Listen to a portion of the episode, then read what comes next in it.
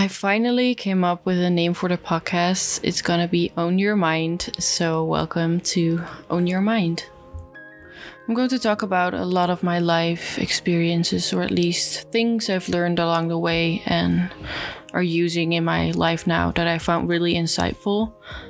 Um, will mainly be about bettering yourself, finding yourself, relationships, spirituality, and stuff like that. Um, partly scripted because I have topics I really want to talk about, but most of it is just me talking to you and hopefully helping someone, or at least maybe helping myself.